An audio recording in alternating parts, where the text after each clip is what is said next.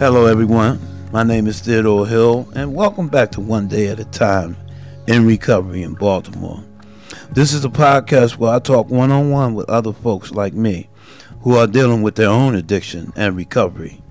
And listeners, we're still recording the podcast here in my dining room table in my home, where I have three lovely granddaughters, so you might hear a little noise in the background from time to time.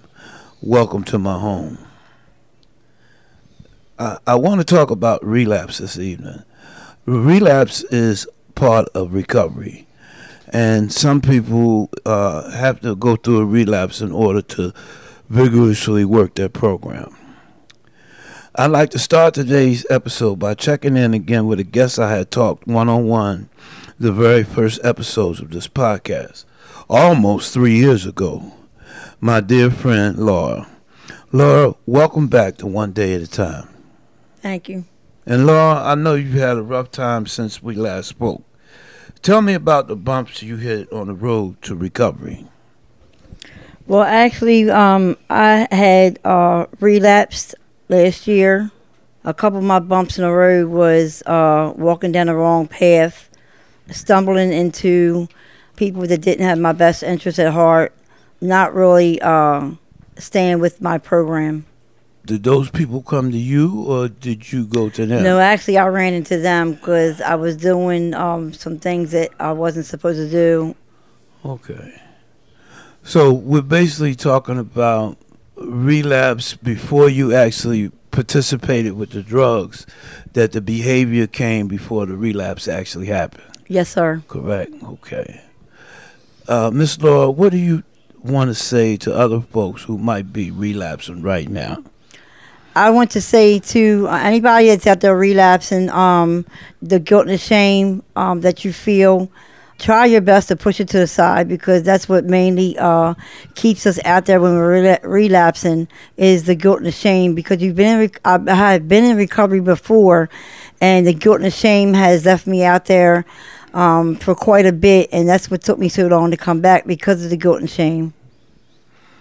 Miss Laura, I would like to thank you for checking in with us, and good luck with the road ahead. Thank you. Thank you.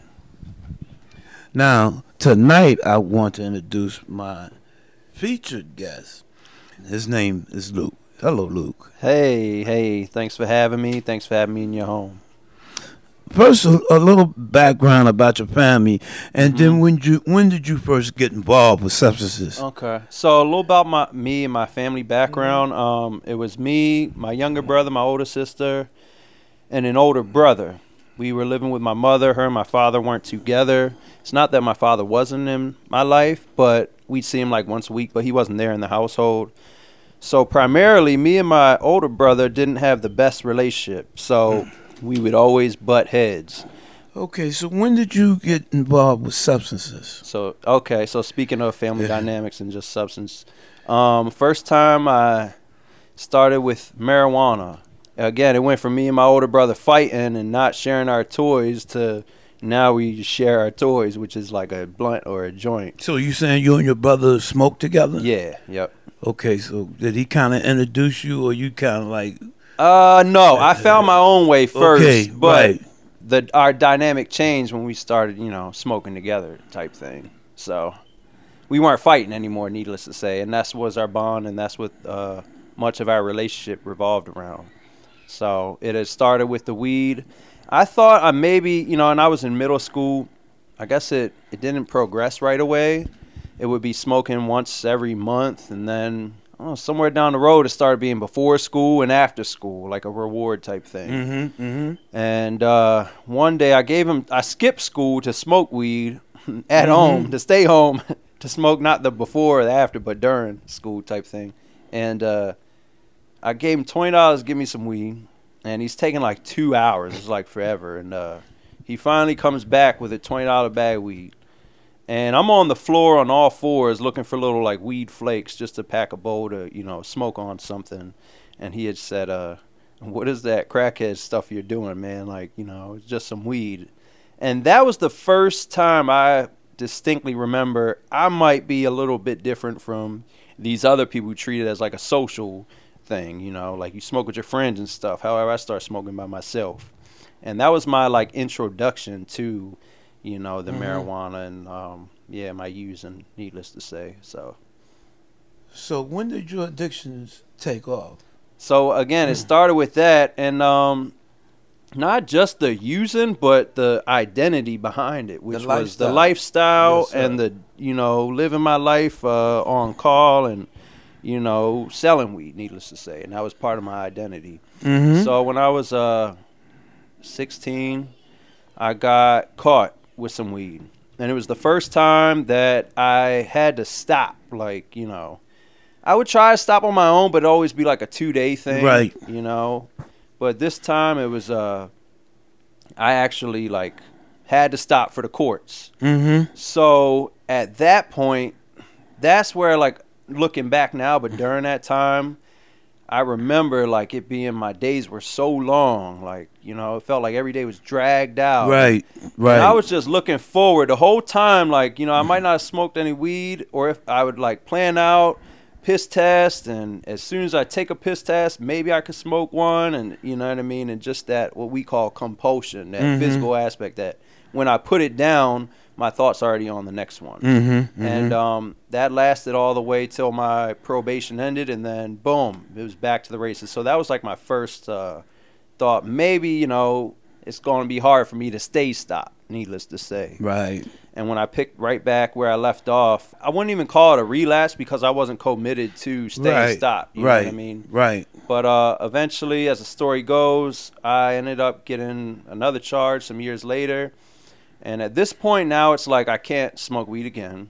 So then I start smoking cigarettes and eating Percocets to sort of recreate the effect of the mental aspect of the high and the, you know, physical aspect of the temporary suffocation with the smoking and what have you.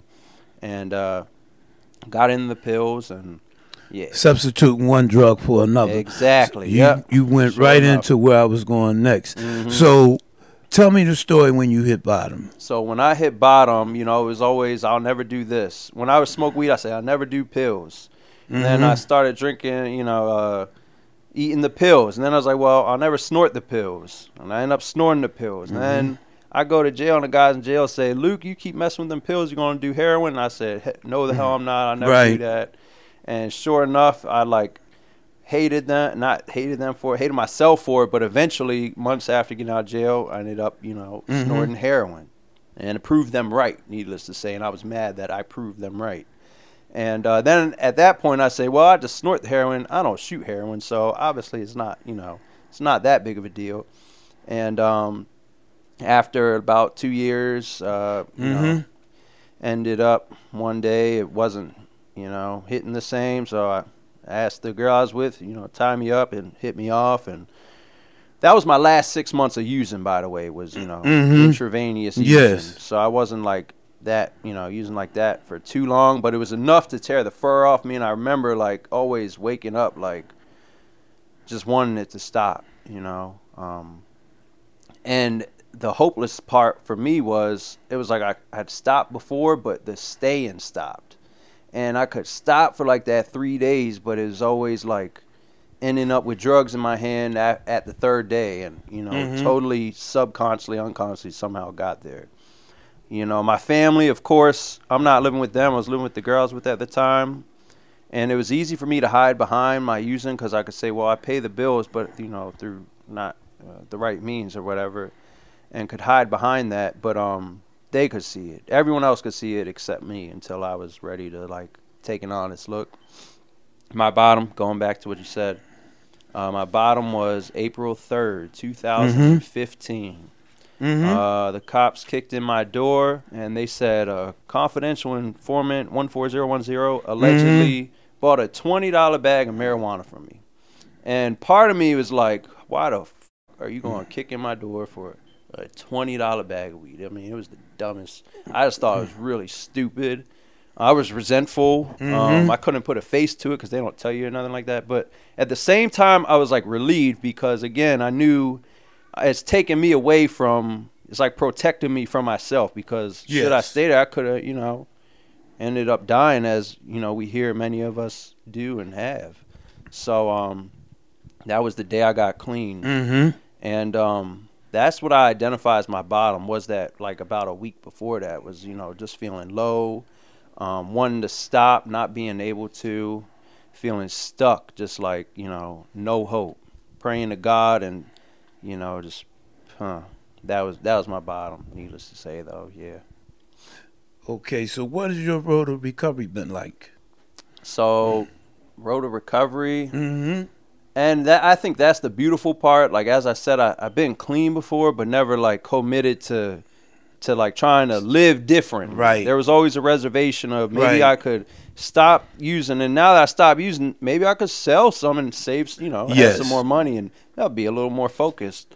But this time, actually being committed to just like staying on the straight and narrow. First and foremost, like in my first year, less than a year, everything was, it was awkward. It was an awkward adjustment. I was vulnerable.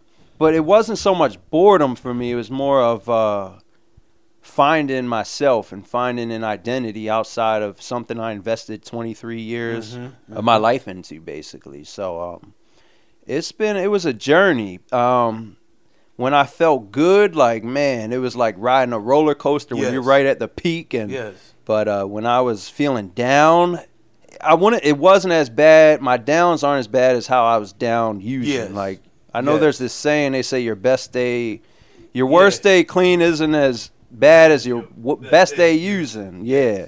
And my best day using, as I said, was like that trapped feeling. You know what I mean? So even my down times in my journey of recovery, it was never as bad as that, and that's where I find what they call gratitude, just being grateful for, like, another day clean. Yes. So my journey, and as they told me, you know, strap in for the ride of your life, something like that. Mm-hmm. That ride has been the ups and the feeling goods and the downs and feeling downs.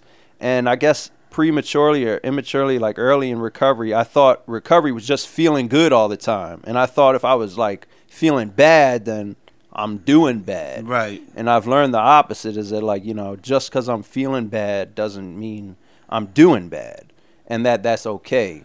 And I found times of where I'm on the ride and I'm just coasting. I found times when I'm going on the click, click, click, click, click, click, click, like something's about to happen, and then something good happens, and I've had times where I'm just like on the little slow down low part, just sort of wheeling right along. So that's how my journey's been so far, you know, thanks to the help of other people just like me. I think finding people just like me, that was another thing, because I'd lived much of my life. You can relate. And I lived in secrecy, and I thought talking about stuff like this, you don't do that. Yeah. Needless, not just talk about this, but even about your feelings, because should I do that, then I could be taken advantage of, and, you know. But now it's almost like an asset, and it's like, you know, a whole different dynamic to that. So it's been quite a journey. It's been a ride, as they told me it has been. And, yeah, I'm in for the ride, man. That's great. Now, tell me something, Luke. What have you learned about yourself while you're in recovery? You know, I've learned that, like, I take me wherever I go, meaning, like, just because I'm in a new spot in life doesn't mean I haven't forgotten where I've come from, right? I take my experiences with me and I learn from them. And as people told me, you know, you get old around here too. So I'm right at the ripe age of 30, and some bones and muscles are... Well, speaking of that, how many years have you been on this road of recovery? I've been on this road. I actually got like a little clean time calculator thing, and it's been like 200 million odd seconds. But, so it averages to like 6 years and 10 months. Very good. 6 years, 10 months, and 1 day. Fantastic. 1 day at a time, man. Well, Luke, it's been an honor and a pleasure having you as a guest. Yeah, man, I would like to thank you for sharing on this episode of One Day at a Time in Recovery in Baltimore. And listeners, I want to thank you for being with us. My name is Theo Hill, and let's talk again soon.